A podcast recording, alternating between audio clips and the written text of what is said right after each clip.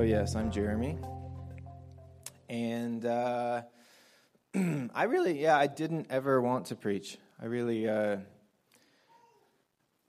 felt really awkward talking in front of people sometimes, so much so, like, I even like praying sometimes is really hard in front of people. One time, some of you crew people might remember this, but I was leading at crew, and I was praying, strumming too, which is actually fairly difficult for me. I'm like strumming and playing my guitar, and I'm like praying. I'm like trying to say something really like Christian, and I'm praying, and then it just something just hits me where it just stops my brain. And I'm praying, and I'm saying something really thinking, I'm saying something really interesting, probably or not, and then all of a sudden I'm like, uh-oh. And this actually happened, and I just. Strumming. They say in public speaking, if you have these really good pauses, sometimes that's good.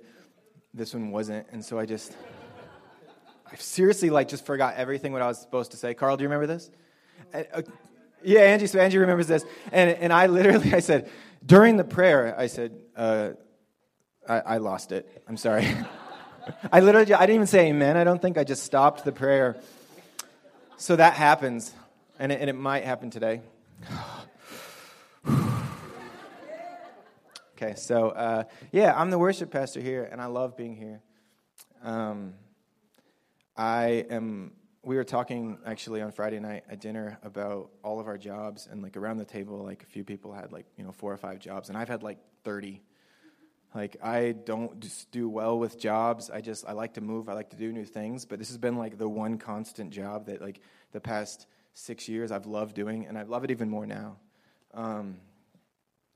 It's awesome to be able to spend my life with you. I feel like when I talk about Church Project, I get to say, it's just my friend group grows and grows and grows. It's not even a job. It's not even a church, really. It's just my friends keep getting larger. Which brings me to what I'm going to talk about today. I'm super excited about it. I never wanted to talk, like I said, and I was reading through Acts, not intending to talk, just to be a good Christian, because I knew we were going through Acts, and I got to this passage, and I was like, ah, I believe that. That feels like me.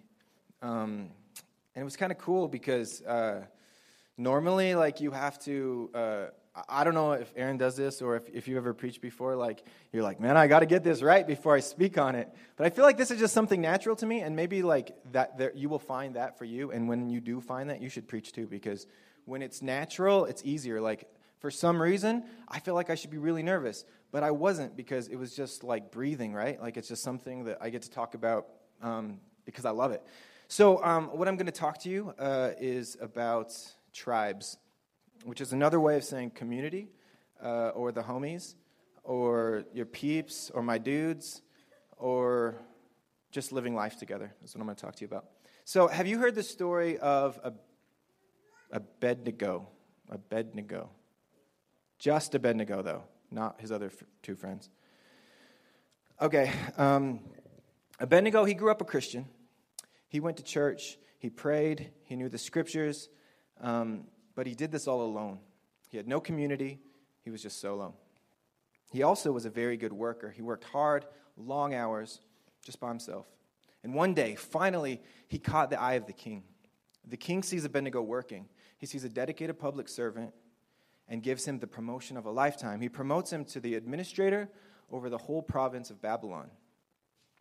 And at this point, he's on cloud 9, and he's like, man, what could go wrong now? Until one day the king gets an idea. The king decides he's going to build an image out of gold, 90 foot high by 9 feet wide. He's like, it'll be huge. Just for reference, it would actually be the second tallest statue in America. It would be second to the Statue of Liberty, 14 feet higher than the third highest statue in America, which is the gold oil worker statue in Tulsa, Oklahoma.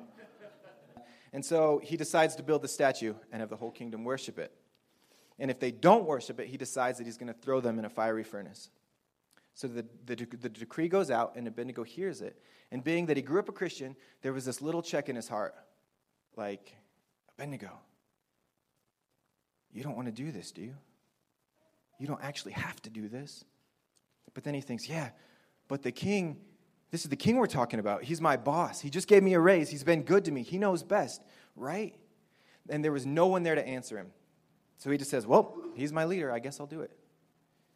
And he gives in that easy. He worships the idol, and life goes on. And he works, and he worships, and he's never really the same.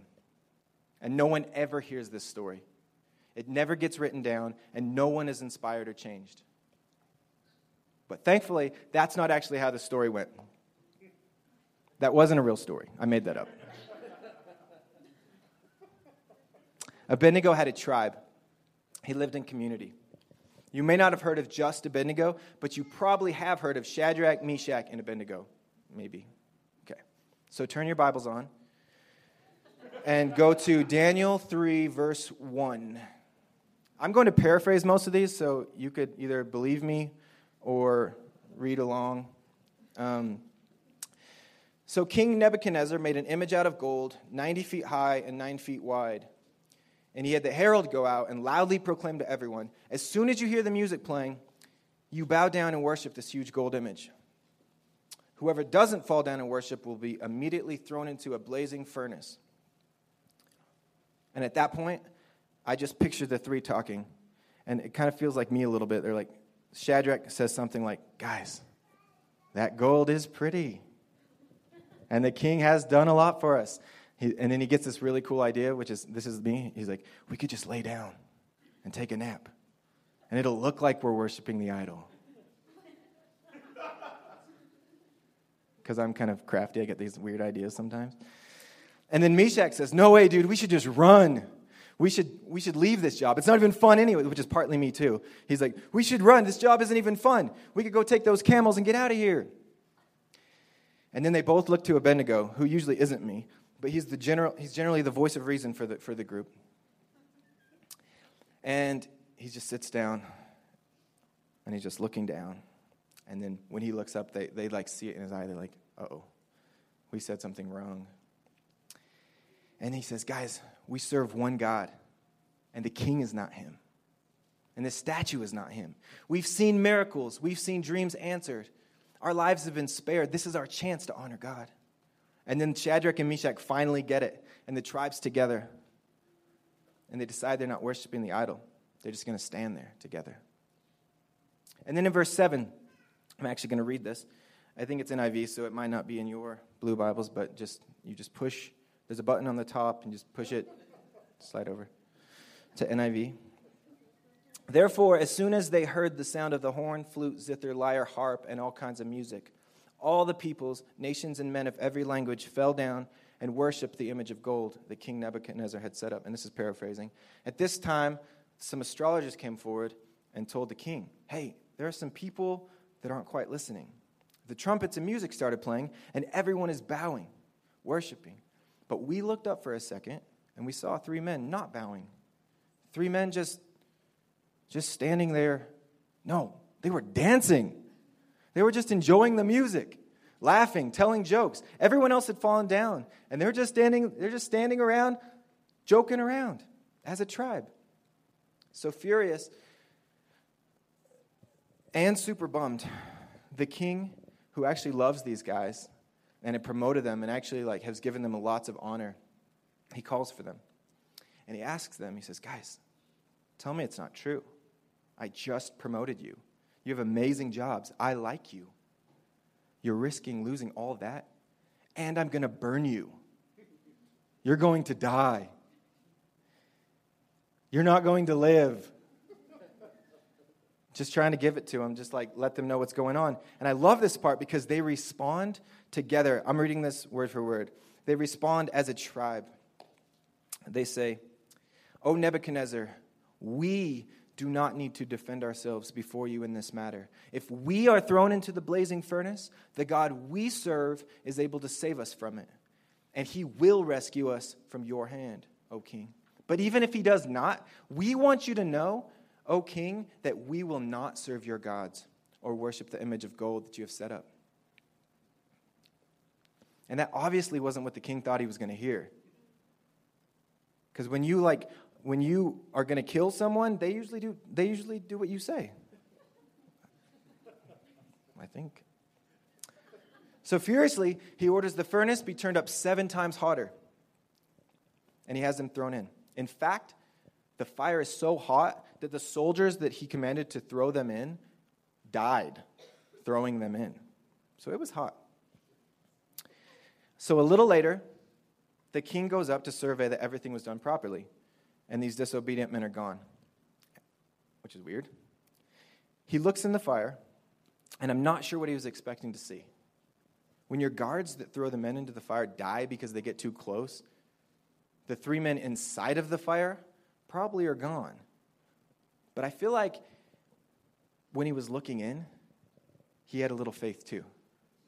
Like, he maybe didn't have his own faith yet, but he saw the faith of this tribe together, these 3 men, and he wanted it to be true. So he goes up with what I believe is expectation, and he looks into the furnace. And he sees 4 people in there, standing, just talking. And he asks his men, he says, thinking he's a little crazy, he's like, "Do you guys see 4 men in there?" And they confirm it. So he walks closer to the furnace, which is probably a miracle in itself, because the men who threw the men died. So King Nebuchadnezzar, he walks forward closer to the furnace, and he calls out to them, calls them by name, Shadrach, Meshach, and Abednego, servants of the Most High God. Like, he gets it now. He says, "Come out, come here." And they just walk on out. And he appraises them. No burns. Their clothes are fine. Nothing. He doesn't even smell smoke. And he sees the one true God in them together as a tribe. And from there, King Nebuchadnezzar is changed forever. So here we are in verse 28. Then Nebuchadnezzar said, "Praise be to the God of Shadrach, Meshach, and Abednego." Remember, this is the guy who just was telling people to worship a gold image of his likeness. And he sees 3 men come out of a fire, and he says, "Praise be to the God of Shadrach, Meshach, and Abednego, who has sent his angel and rescued his servants. They trusted in him and defied the king's commands and were willing to give up their lives rather than serve or worship any god except their own God. Therefore, I decree that the people of any nation or language who say anything against the God of Shadrach, Meshach, and Abednego be cut into pieces and their houses be turned into piles of rubble." He was very dramatic. Hey, man, he went with it. And then at the end of that, he says, "For no other God can save that way." So this is what I hope you see here. Only 3 men, 3 friends, living in community, loving God and enjoying life together, changed the mind of a king who in turn changed the course of the nation. Like, if you read the rest of Daniel, like, King Nebuchadnezzar is changed. He does make some mistakes along the way, but like, he believes in God from that point. 3 people. We were made to be together. We were made to be a tribe. We were made to live in community. The stories are always better when we're together, and the victories are always sweeter. The hard times aren't that hard. I mean, God gets way more glory when we're together, is what I believe. God loves it when we live our lives in community. And contrary to the story it could have been with just Abednego, we see power in a tribe, power in community. There is a story. So I think back to when I lived in Gunnison. Aaron kind of just talked about it a little bit, but this was in, I think, 2009. My brother Jared, our pastor Aaron, and I were all at the same church. And that was where Church Project kind of came as an idea. And we had this little tribe, and we did lots of crazy things. We actually called it stupid stuff, which was kind of a weird thing to call it, because like anytime we talked about it, people just thought we were like vandalizing things, or which sometimes maybe we were. Later, I renamed it Feats of Awesomeness, because it's really what it was. So one day, randomly, we took our beach cruiser bicycles. You know what those are? They're like the ones with the big wheels and the townies, people call them around here, I think. So we took those, and we rode at 36 miles from Gunnison to Crested Butte uphill and on a dirt road. And I remember part of it, like, we couldn't even pedal. We had to walk next to them and push them up. And just a little side note about me, I am a whiner when it comes to long-distance things. I get really, really cranky. And my bike was not really working. And we had finally made it to the top, and I was so excited because, like, there was, like, a 2-mile downhill. And I had to pedal going downhill because my bike wasn't working properly. I was so angry. I was literally like, I'm sure Jared and Aaron can remember, I was like screaming, like, I hate this. No joke. My wife and I ran together one time. That was it. Once. It was bad. I was so mad. We made it about like a quarter of a mile. And then one day our tribe...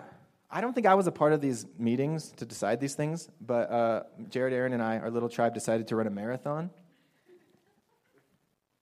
That was so dumb. I remember about 17 miles in, I gave up. And Jared and Aaron just let me. They just kept running. I was mad at them because they were, like, joking around, doing all these things, like doing parkour while running a marathon. I was like, guys, stop messing around! That's probably how I sounded. I was like, guys, stop messing around. I've had enough of this. And they let me. And sometimes you have to do that in a tribe. Sometimes you have to let someone go. But you know what? I kept running. Well, I kept walkishing. There was a lady literally that was speed walking, or even not even speed walking, like this, passing me. I'm not kidding. I gained weight on that because, have you ever heard of Uncrustables? They give you those at about every stop, and I was jamming those down. I seriously was so full by the time I ended, but I thought I deserved nachos after, so I got those too.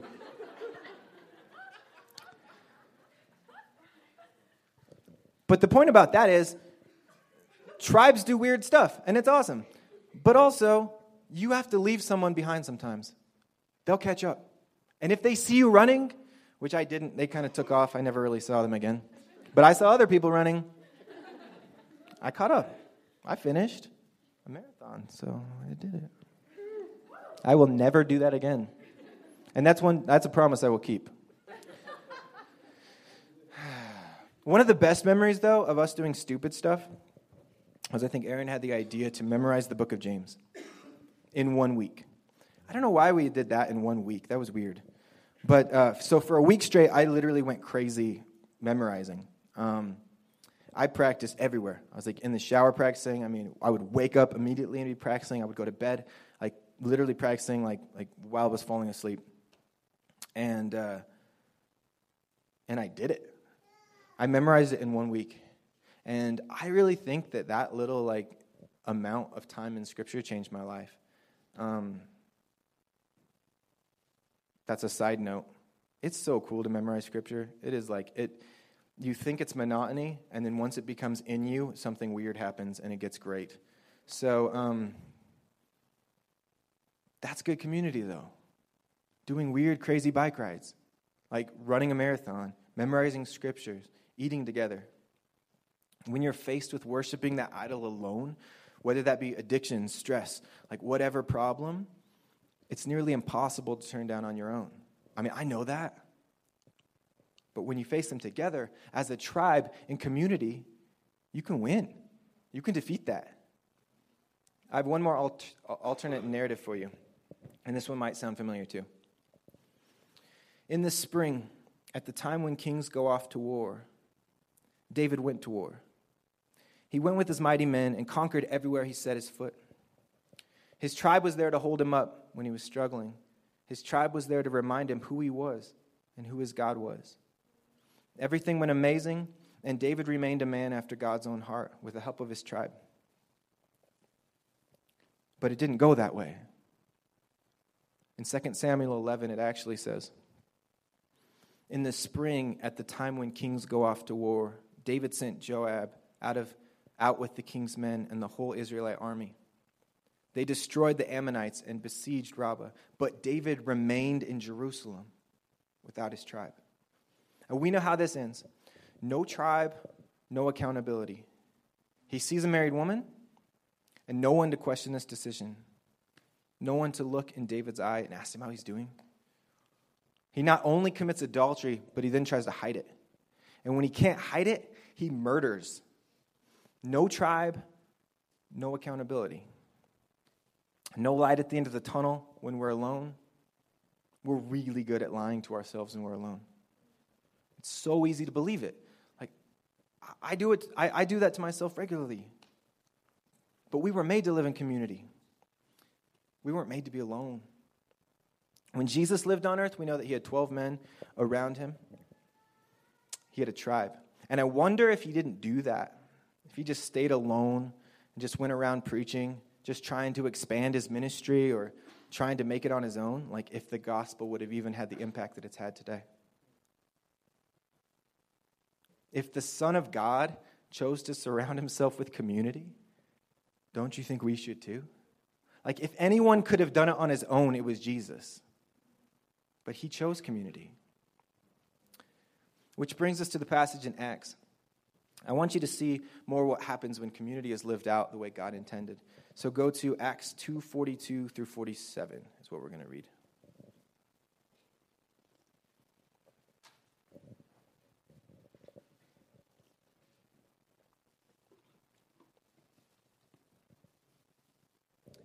They devoted themselves to the apostles' teaching and to the fellowship, to the breaking of bread and to prayer.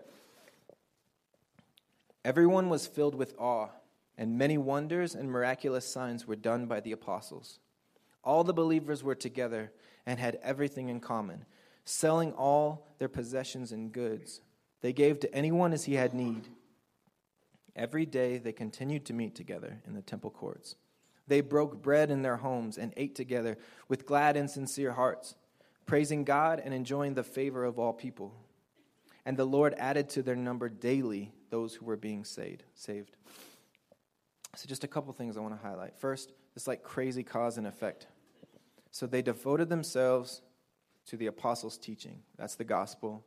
I mean, we could call that church, house church, your personal time with God.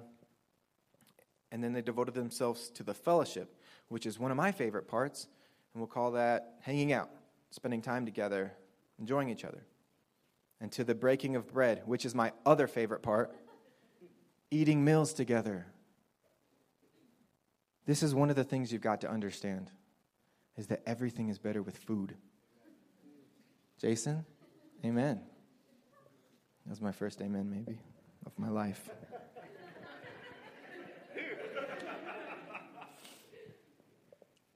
So one of my favorite parts of going to the world champion for 4 more hours Denver Broncos game is eating food at the game. I will regularly skip a meal so I'm starving by the time I get there, just so I can buy food, expensive food at the game. I don't know why. It's just awesome. So my dad and I do awesome things together. We went to the Super Bowl last year. The Broncos won, by the way, if you didn't know. Yes. And one of my best memories from the trip was eating at In-N-Out Burger right before the game. We walked like 2 miles to get there. It was awesome. Let's see here. A couple years ago, Britt and I really got into musicals. We like went to Broadway. Like we saw a bunch at Denver, and then we had seen a ton. And I was getting to the point where I was falling asleep a lot, and so we decided we were over them. And then one day, we got a coupon in the mail, which I love coupons too. But it was for a dinner theater, and I told Britt about it. I was really excited about it, and she said, she had to remind me, like she always does. I have a really bad memory, so she had to remind me, we're over musicals.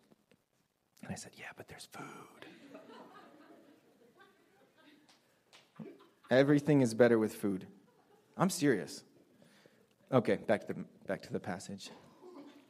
And they also devoted themselves to prayer. So they prayed. So they devoted themselves to these things. And what did it do? Everyone was filled with awe. They ate well together, and everyone was amazed. They hung out well together, and everyone was amazed. They prayed together, and everyone was amazed. The world will be in awe of great community lived out. The world will be in awe of your tribe. And many wonders and miraculous signs were done by the apostles. So amazing things start happening when individuals who love Jesus on their own become a tribe with other individuals who love Jesus on their own. When we live in great community that glorifies God, like God actively responds. So the last thing I want to point out is verses 46 through 47. They broke bread in their homes and ate together with glad and sincere hearts, praising God and enjoying the favor of all people. So they were just eating together with glad and sincere hearts, and they were praising God, and they were enjoying the favor of all people. Of all people. When community is lived out as God intended, not only does God respond, but people notice. They enjoyed the favor of all people. When we're a part of thriving tribes, the world is changed around us. So are you convinced that you need to be in community yet? Hopefully. If you are convinced, I have a couple of easy steps. Today, you can invite someone to lunch. I always love being invited to lunch. I do. I never was the new, like, so I've been a part of other churches, not working there, but like every time they got like a new guy, like everyone took him out to lunch.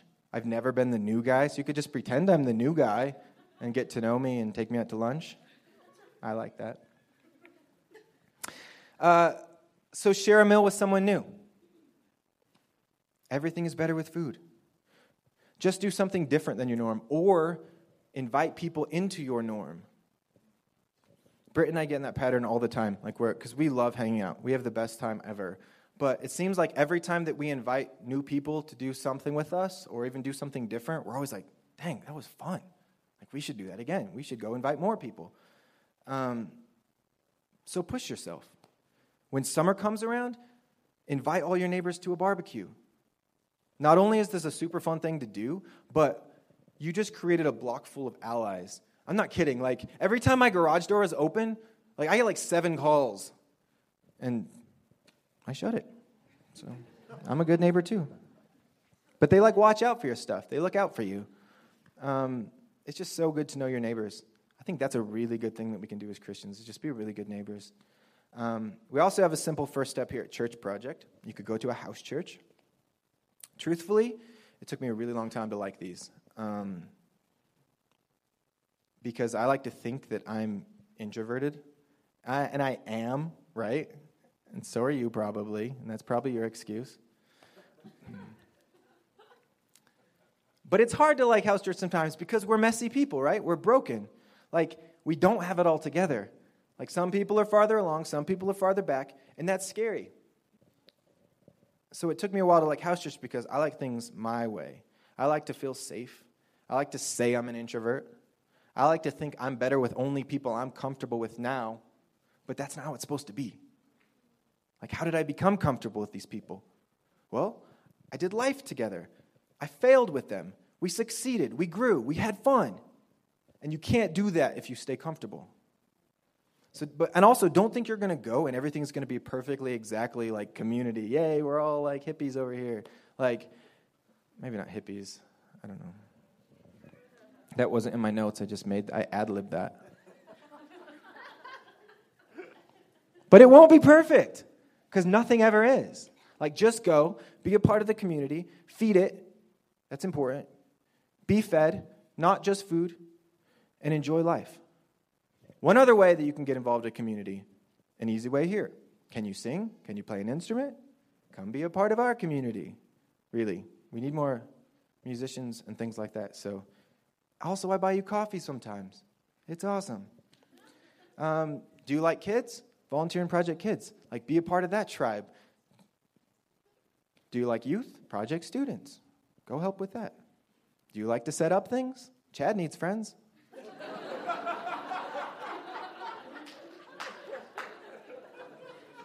Just don't do life alone, right? Don't be like what Abednego would have been on his own. Don't be like David on his own. Life is so much better together. When you fail, your friends are there to lift you up. When you succeed, celebrating is way more fun together. Okay, and there might be some of you that think that Facebook or Instagram or Twitter or any other social media that I'm not aware of can take the place of real relationships. It can't. I'm not saying that these are bad. I'm just saying that, like, if you get your community here, you're missing out. If you aren't looking to the eyes of someone and them looking back at you in real life, you can't see the hurt, you can't see the joy, you can't see the excitement. You're not experiencing life. So I'm asking you just to push yourself, please. Like, just step outside and find a tribe and live how you were made to be. Let's pray.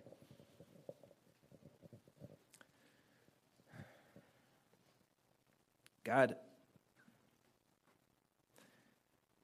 I thank you for my friends here.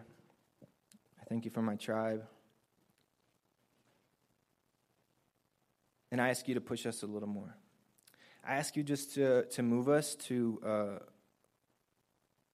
live in community, to enjoy community, to love the uncomfortable, to run after that. Because life is so much better with my friends. God, I pray that we would look like you in that too, that we would be great neighbors, that we would be great friends, and that we would just live life well. Yeah. Thank you for loving us. Thank you for demonstrating what living in community looks like. And thank you for living like that. In Jesus' name, amen.